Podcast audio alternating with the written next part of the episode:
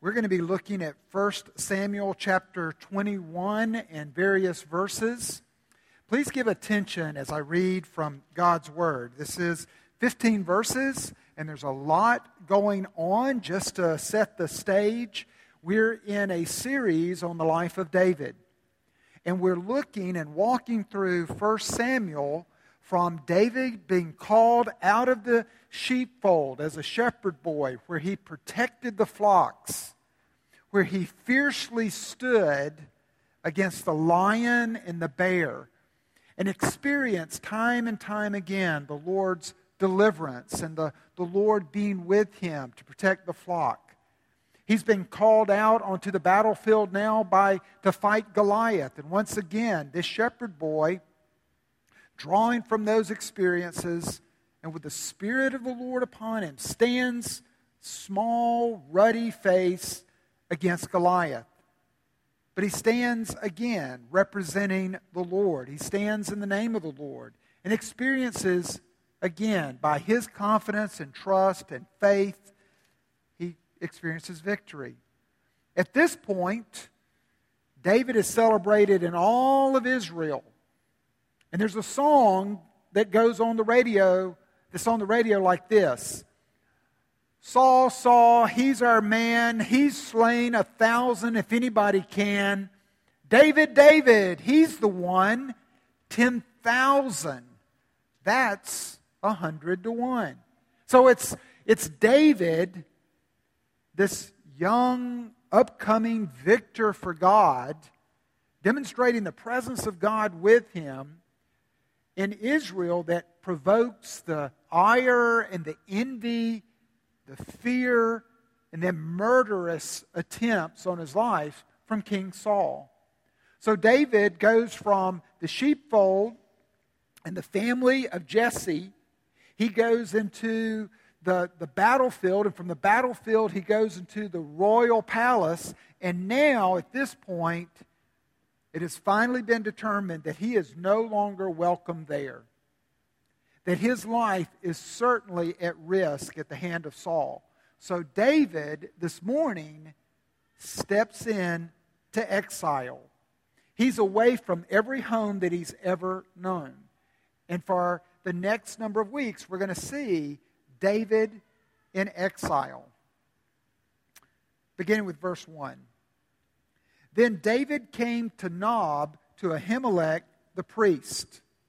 Now, Nob is where the tabernacle, the church as it were, is located. And Ahimelech is the priest. And Ahimelech came to meet David trembling and said to him, Why are you alone and no one with you? And David said to Ahimelech the priest, The king has charged me with a matter and said to me, Let no one know anything of the matter about which I send you and with which I have charged you. I have made an appointment with the young men for such and such a place. Uh, side road again. Scholars and commentators look to this and they say David most certainly lied. Saul did not send him on a mission. But never is David's lie this is a side road, judged to be a sin at this point. It's, it is, as it were, a fabrication or a strategy, being wise as a serpent and yet harmless as dove. That shepherding heart of David comes out that he knows that if he tells Ahimelech that he's on the run, then Ahimelech's life is forfeit for aiding and abetting. It's much like Corrie ten Boom when she and her family hid Jewish uh, family members in their home. So that when the Nazi Germans came and knocked on the door and said, Are you harboring Jewish family members or children here? They said, No. So, was it a lie? Yes. But was it a sin? No. You think about that. Now then, what do you have on hand? This is verse 3. Give me five loaves of bread or whatever is here. And the priest answered David, I have no common bread on hand, but there is only holy bread. if the young men have kept themselves from women. And David answered the priest, Truly, women have been kept from us, as always when I go on expedition. The vessels of the young men are holy, even when it is an ordinary journey. How much more today will their vessels be holy? So the priest gave him the holy bread, for there was no bread there but the bread of the presence, which is removed from before the Lord to be replaced by hot bread on the day it is taken away. I'll say more on this in just a moment. But the bread that it, it's really, it really speaks ill of the decline of the church during that day, such that Ahimelech didn't have a storehouse of bread either to feed him or his other staff of priests. But the only bread that they had, and David is, he's just got a very small group of companions with him, and they're off somewhere here nearby, but they have no food, and he's hungry. And for self preservation, he's asking, he's saying, Do you have anything to eat? And Ahimelech is saying, I can by grace give you bread that is put out weekly.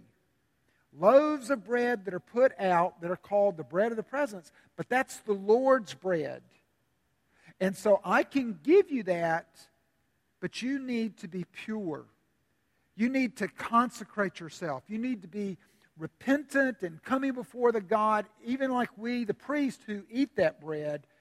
You can eat it, if you're pure. And he says, Our men are pure. Later, in both Matthew and Mark, when Jesus and his disciples are walking through the field gleaning the, out of the fields, and the Pharisees come to him and says, You can't do that. It's Sunday. He looks back on this and he says, Was not David right? Was not it a good thing for David to eat from the Lord's table? Better is mercy than the law. In other words, Ahimelech could have been very, very narrow and legalistic, but he did what even the Lord said. There are times that from this table, this table is a table, or the this table that the bread was on, it wasn't a table of legalistic and religious law as much as it was a table to dispense and communicate mercy from. So the priest gave him that bread. Verse 7 Now a certain man of the servants of Saul was there that day, detained before the Lord.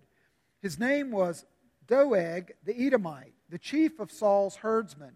Then David said to Ahimelech, Then have you not here a spear or a sword at hand? For I have brought near brought neither my sword nor my weapons with me, because the king's business required haste. And the priest said, the sword of Goliath, the Philistine, whom you struck down in the valley of Elah, behold, it is here wrapped in a cloth behind the ephod. If you will take that, take it, for there is none but that here. And David said, There is none like that. Give it to me. And David rose, and he fled that day from Saul, and he went to Achish, the king of Gath. Now, Achish, if you were to flip over, and I'm not encouraging you to do that necessarily right now, but if you look in Psalm 56, the heading for Psalm 56, as well as Psalm 34, which we're going to look at this morning, uses the name Abimelech for Achish. Abimelech is the title Father, Father King or Royal Father. It'd be like saying Caesar or Emperor, President. It's a title. And so sometimes I will use those interchangeably this morning, Achish or Abimelech. So there's Ahimelech and there's Abimelech. Verse 11 And the servants of Achish said to him, Is not this David the king of the land? Did they not sing to one another of him in dances? Saul has struck down his thousands, and David his tens of thousands. They're listening to the same radio station. And David took these words to heart and was much afraid of Achish, the king of Gath. Gath, back in 1 Samuel 17, you find is where the Philistines' former champion, Goliath, is from. He's their hometown boy, he's their hometown giant. And so Achish is the king of this royal city, Gath, in Philistine. And that's where David was. So he changed his behavior before them and pretended to be insane in their hands and made marks on the doors of the gate and let his spittle run down his beard. Then Achish said to his servants, Behold, you see the man is mad. Why then have you brought him to me? Do I lack madmen that you have brought this fellow to behave as a madman in my presence? Shall this fellow come into my house? Run Rather long way to get there, but this is the word of the Lord. Thanks be to God.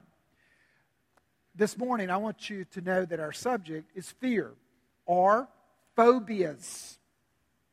That's the New Testament word for fear phobia, phobia. And Jesus would often tell his disciples, Do not be afraid, fear not. We find that fear has many synonyms. Fear can be panic, fear can be anxiety, fear can be nervousness.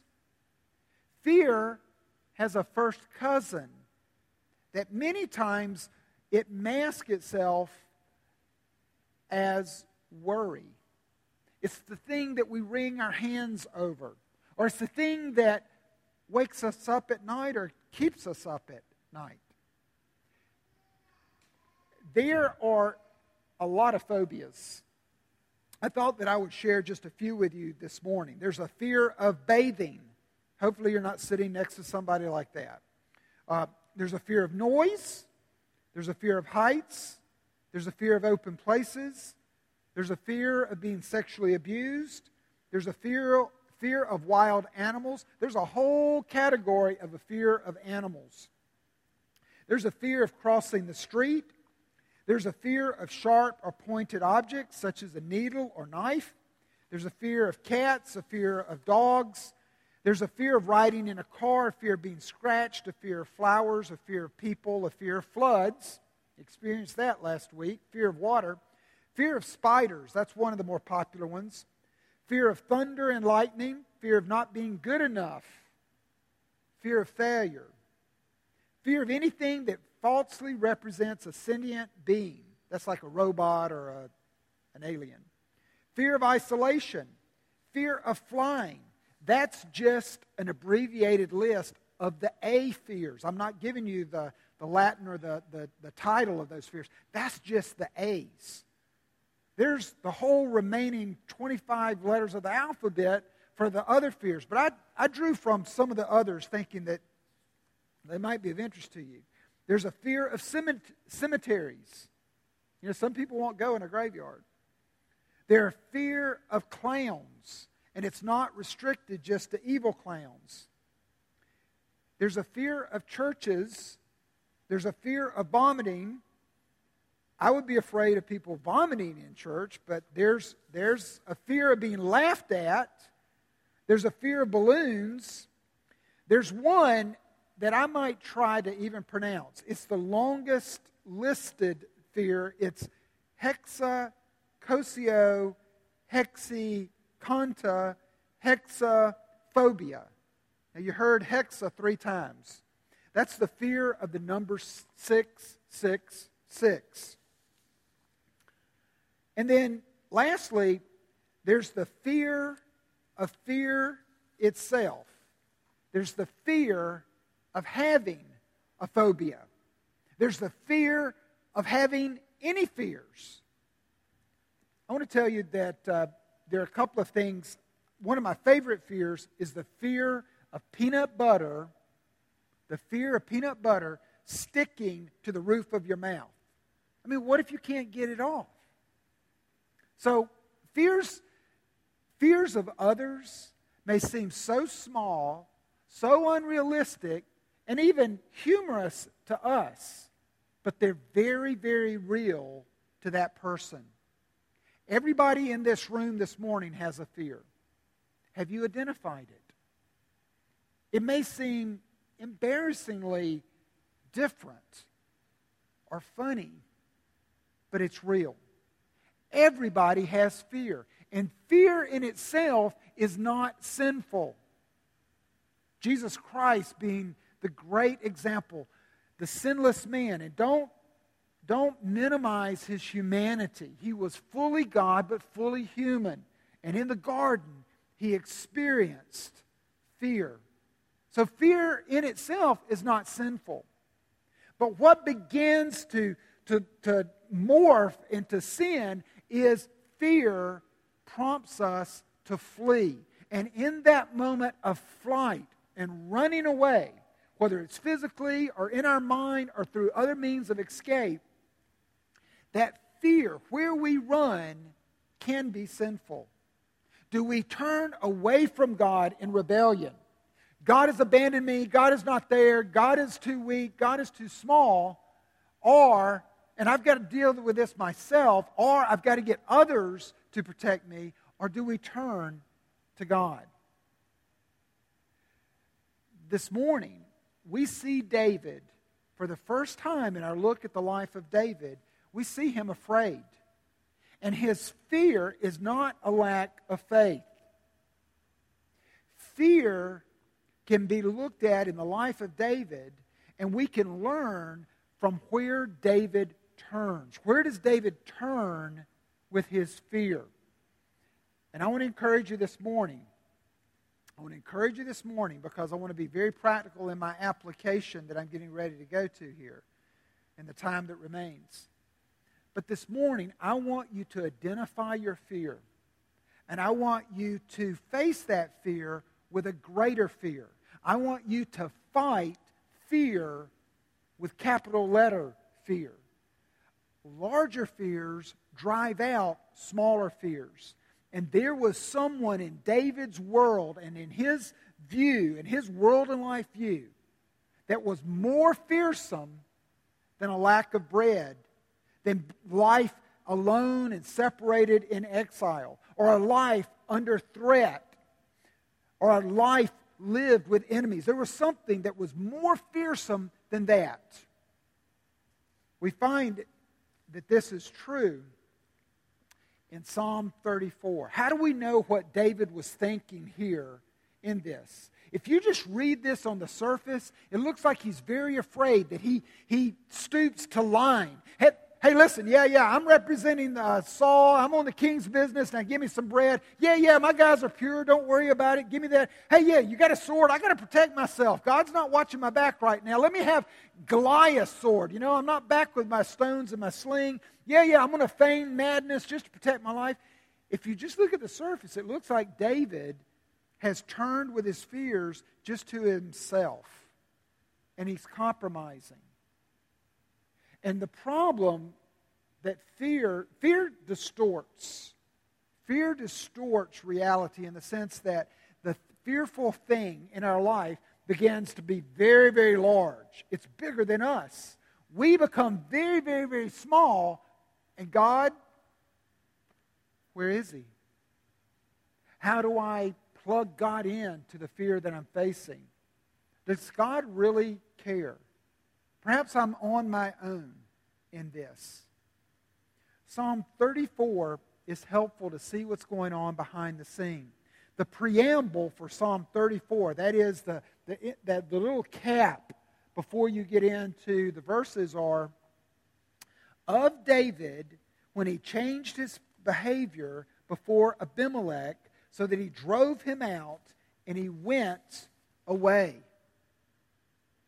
So, Psalm 34 is going to be a great tale for us to show us what David is really thinking and experiencing for the three places that he turned to to strengthen his faith in the face of fear. Say three words for me. Now, I'm not trying to either hypnotize you or get you to do something that you don't want to do, but it'll be helpful to me to be able to focus my time that remains. Say three words. The word see, uh, taste, taste, see, boast. All right, let's say it again. Taste, see, boast. One of those words, if not all three, I want you to walk away with today. When we conclude the worship service by passing the peace and go on to the chili cookout, one of the cook-off, one of those words, I want you to put into play in your life. David turned with his fear to three places, and we can learn from those quickly. The first place that he turned to in his fear was the showbread.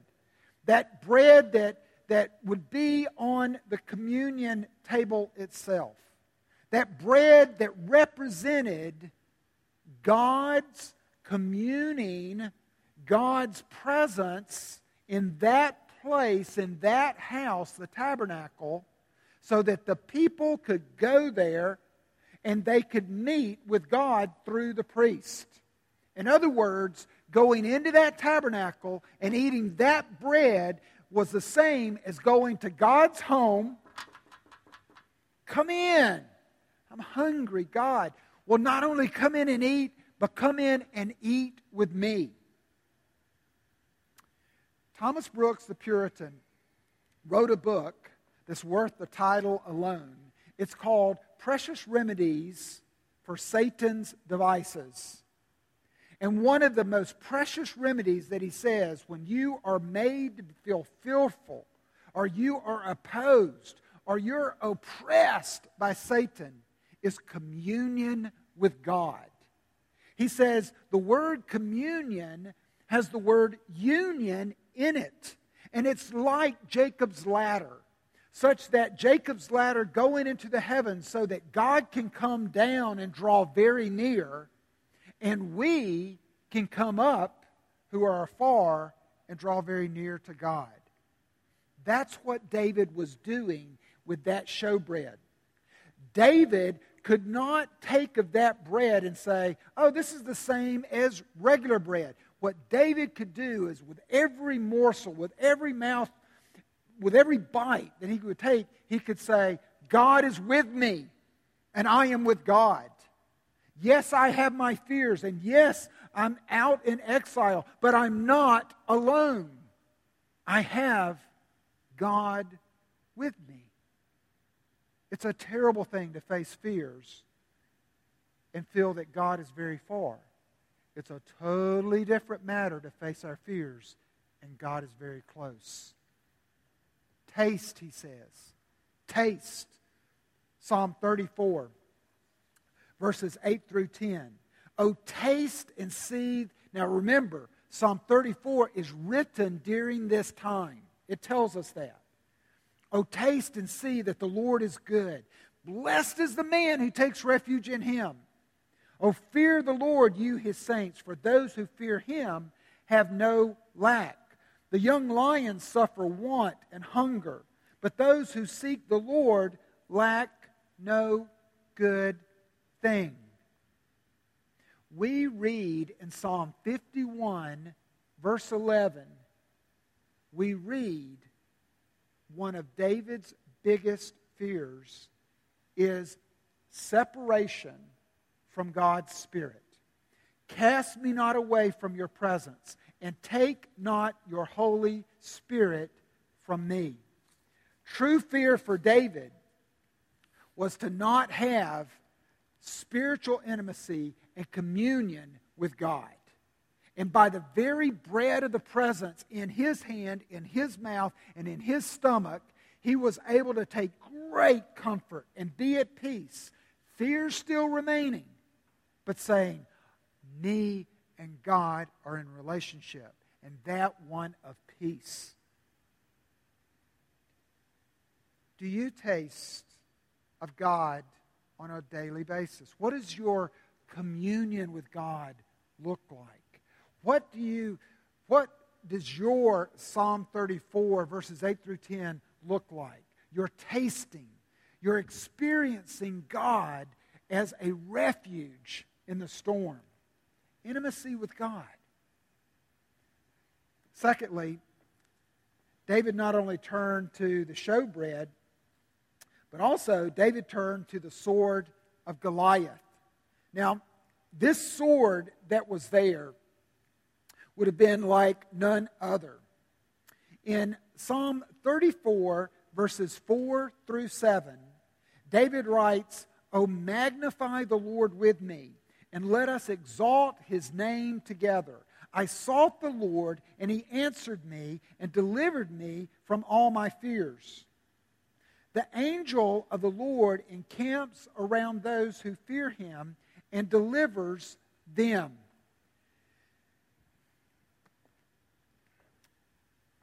Ahimelech, the priest, in response to David's inquiry for a weapon, says, Well, you know, we do have we do have one. I mean, we don't have any here. There's only there's only this. And notice how he uses the word none. He says, if you'll take that, take it. For there's none but that here.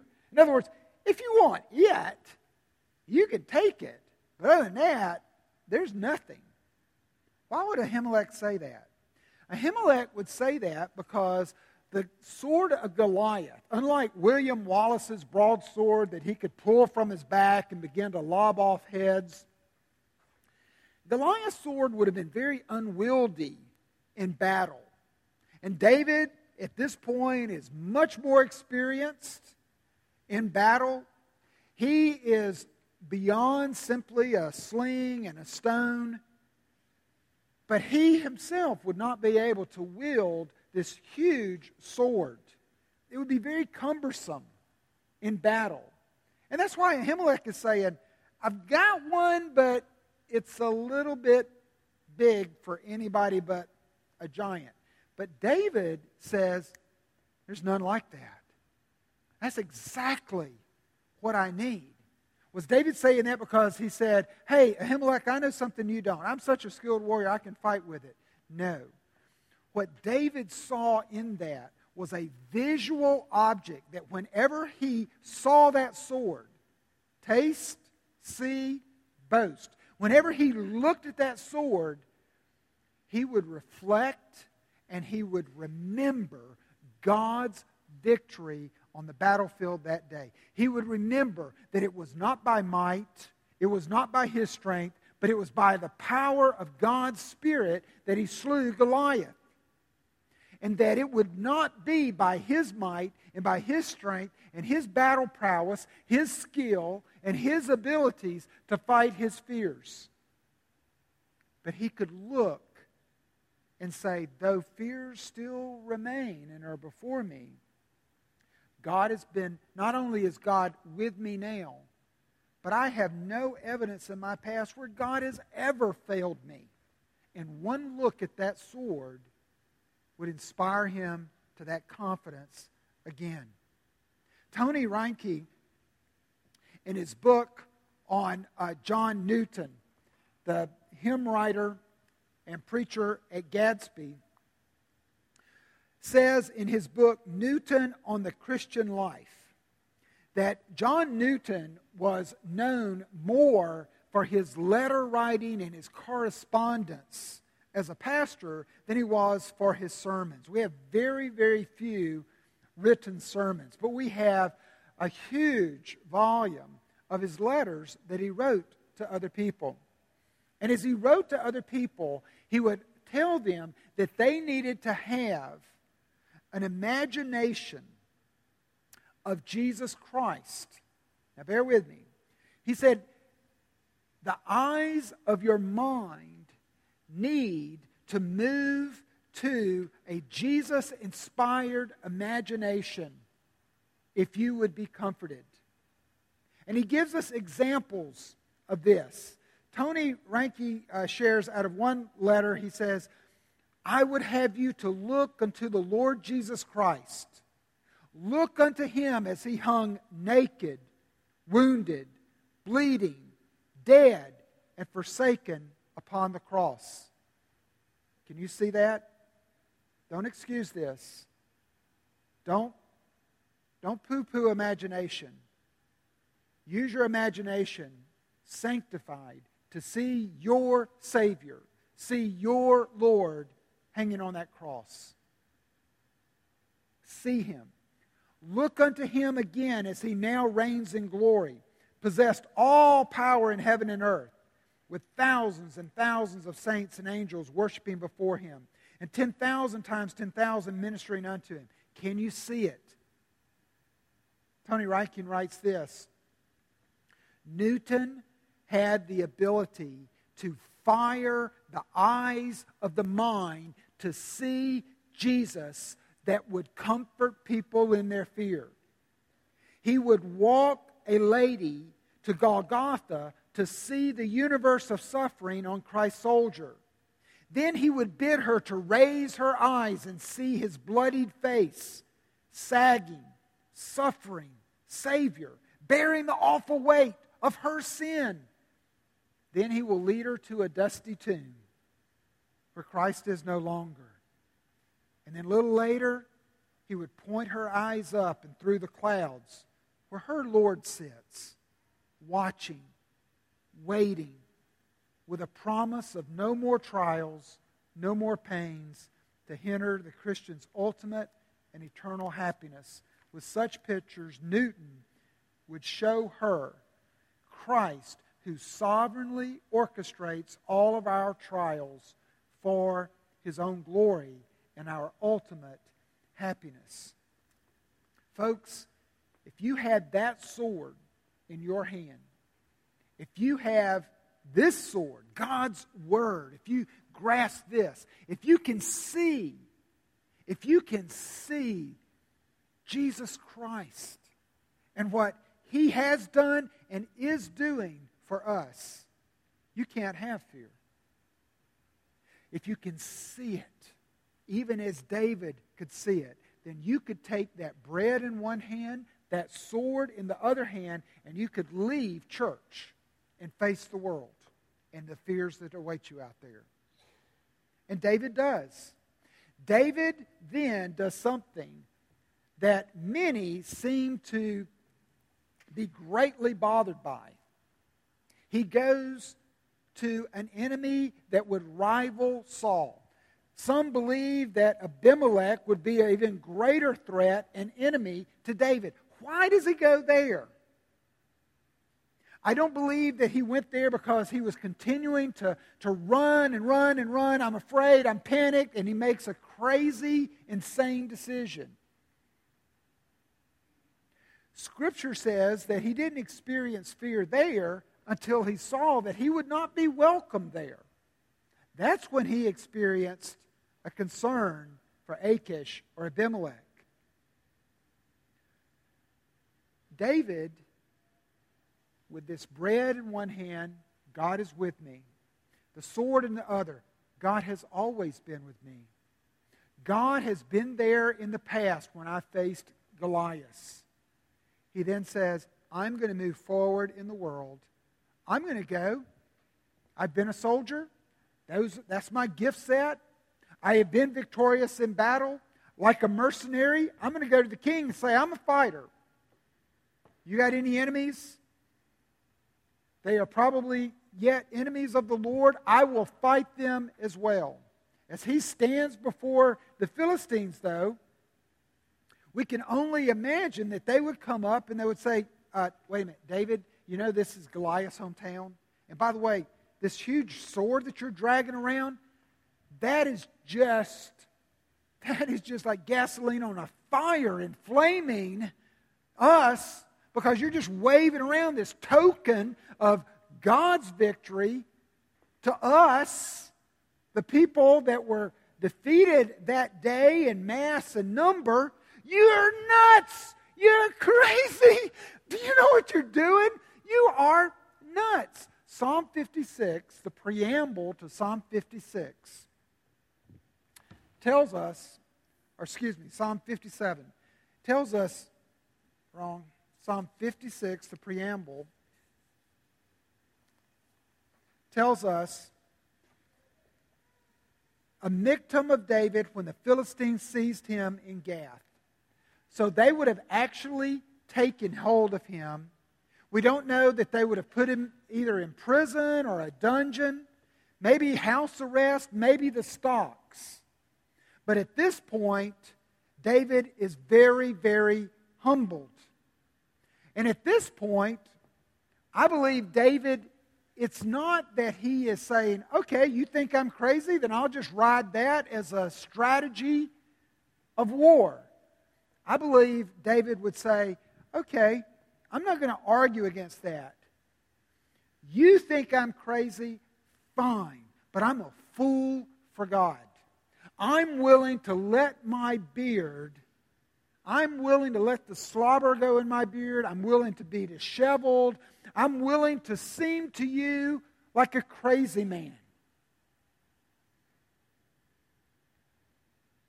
But my boast is in the Lord.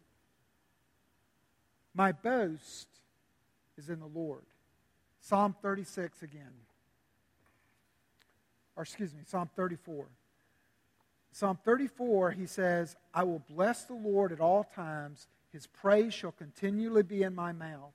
My soul makes its boast in the Lord. Let the humble hear and be glad. O magnify the Lord with me, and let us exalt his name together. Come, O children, listen to me. I will teach you the fear of the Lord.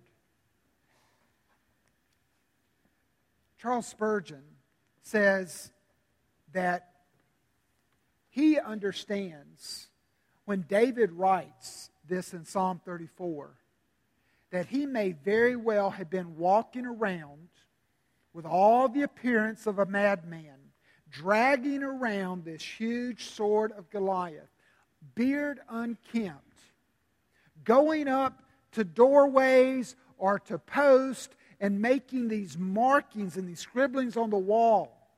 And Charles Spurgeon said that his appearance was such that even small children would find him crazy and harmless, and they would follow him, and they would laugh at him, perhaps even throw things at him and he would turn to the children and he'd say, Children, can I teach you something? He would make his boast to all that might gather around to laugh at him. He was willing to appear foolish. He was utterly humbled in the camp of his enemy, but it was in the camp of his fears and his enemies that he made his boast. What was he writing on the wall? Nobody knows. They don't know what he was scribbling on the wall any more than what Jesus wrote in the sand in the, before the adulterous woman. You remember the story. This woman is brought out of an act of adultery, caught in the act, brought by those legalists and other members of the community brought before Jesus said, All right, judge her according to the law. Jesus dismissed her when no one without sin was found in order to judge her. And he told her, Go and sin no more.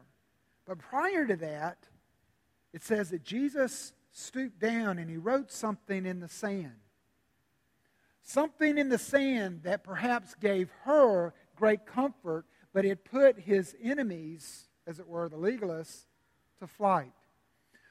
Psalm 34 is an acrostic. That means it's the Hebrew alphabet.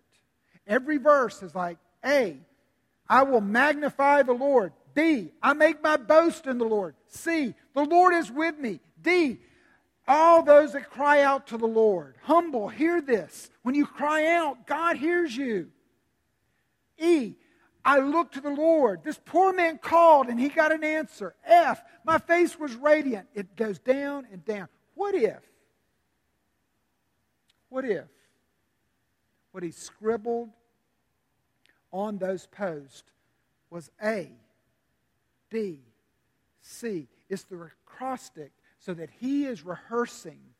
He is rehearsing that the Lord is with me, the Lord has been with me, the Lord will be with me in the future. Past, present, future, and I boast about it. I brag about it. There is no God like that. And so, as he's writing this, Perhaps he can expand it. Perhaps he can explain it in all of his humility. But it would certainly be his boast. Now, some of you are looking at me like I'm crazy. But try this. In the face of your fears, ask yourself what is my life of intimate union and communion with God like? Am I regularly tasting that He is good and He is with me? That because of the peace made on the cross, He is my God and I am His child and greatly loved, not abandoned, I am. Are you tasting that? Are you tasting it? Are you seeing it? Do you have something that at a glance, when you see it, then you're flooded? You're flooded with faith and joy that sets your fears to flight. Are you taking time to regularly meditate and say, Lord, by the power of your Spirit, take me to Golgotha? Not just for a history lesson alone, but let me see this one, bloodied and bruised, dying for me, and not reluctantly, but with joy. Let me see an empty grave, the conqueror of all fears. Let me see him in heaven awaiting. Are you seeing those things? When you look at this table, can you see it? And then lastly, where are you boasting? You'll know you're boasting on the Lord. You'll know because your family or your friends or in the workplace or in the classroom, in your world outside of Christian community, they'll begin to think two things. Number one, they'll think you're crazy. They will. Small or large, they're going to think you're crazy. When you make your boast in the Lord, or you begin to magnify Him, make Him bigger than anything else in your life. And number two, it's going to be humbling. It's going to be humbling. You're not going to be the star. You're not going to be the one that everybody says, yeah, that's right. Preach it, brother. You're liable to be very humbled. But God lifts at that moment. God lifts the fears. Why? Because we are fighting our small fears with one that we are boasting that there is no God like this fearsome, awesome God who is mine. Let's pray. Father, I want to taste you in this table this morning. I want to taste the reality of intimacy, of communion with you. I want to taste the peace that is mine with, with God, with Jesus. Father, I want to taste my forgiveness in this broken bread and this poured out cup. And I want to see, as I handle the bread and I take it, I want to see that there was once a body that was broken so that mine does not have to be beat up and broken. There was once blood shed so that mine does not have to shed. And then, Father, I want to leave this place with a boast that there is no God like my God, and he is my God. To this end we pray, Christ. Amen.